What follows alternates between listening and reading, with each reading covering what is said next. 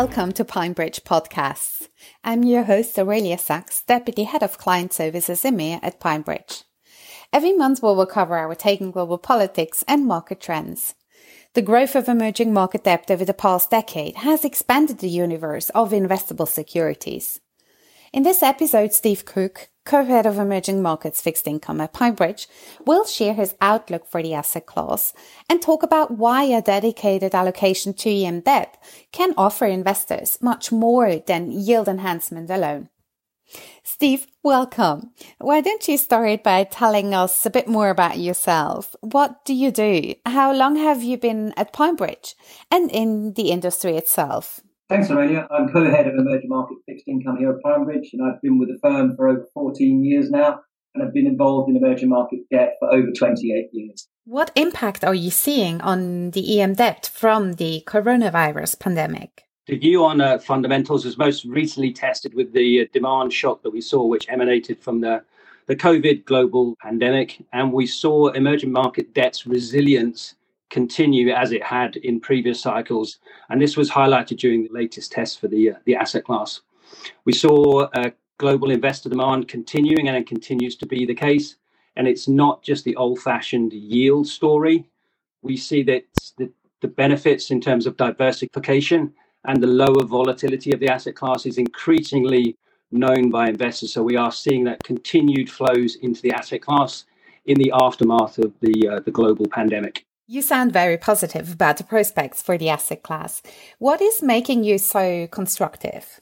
I think, in terms of it still being constructive, we're still seeing the structural changes in emerging markets. As I mentioned earlier, the, the macro and debt fundamentals continue to be robust and improve as they have done over the last decade. Historical current account deficits of many of the uh, the emerging market governance have now collapsed. Um, so nominal policy rates in a lot of the countries are now relatively low, uh, and this is obviously helping to boost and drive economic growth. Obviously, it's been tested during COVID, but we're seeing a, a quick reset of that, that growth story after the, a small knockback last year. Credit uh, expansion within a number of the countries in a low rate environment continues, and that obviously continues to, to support growth. The reform process in a number of these countries will continues. Obviously, there's always uh, obviously some idiosyncratic risks within emerging markets, but broadly, we believe that the structural and reform changes are continuing in emerging markets and will continue to to underpin the overall investment rationale for the, the asset class.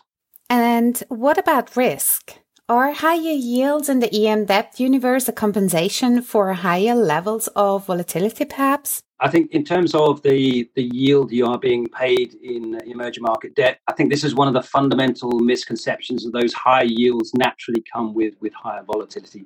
That is not the case. We have several components of our asset class that actually less volatile than than developed markets. Some of that is in respect of lower duration, so which provides that uh, insulation from US uh, US Treasury volatility. But it's not a natural that a given that higher yields naturally mean sort of higher volatility. Does a passive approach make sense in emerging market debt space? The AUM that's actually uh, invested by our, the passive uh, community within emerging market debt is a relatively small percentage of uh, of the total uh, total investor base. And the focus tends to be more on sovereign hard currency and occasionally in terms of the EMFX and local markets. Um, so it tends to be a much more sort of focused and, concentrated uh, investment or index within the asset class. So for us, in terms of active managers, what the benefit of active management gives you is a much broader offering in terms of the different components of the asset class. So, finally, what would you say gives PineBridge an edge in EMD debt?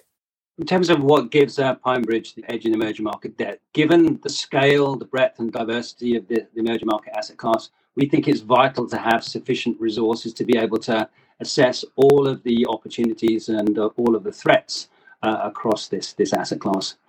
Having the team the size we do in terms of 34 dedicated individuals with a very strong focus on bottom up fundamental research, and longevity of working together we think is is critical to that.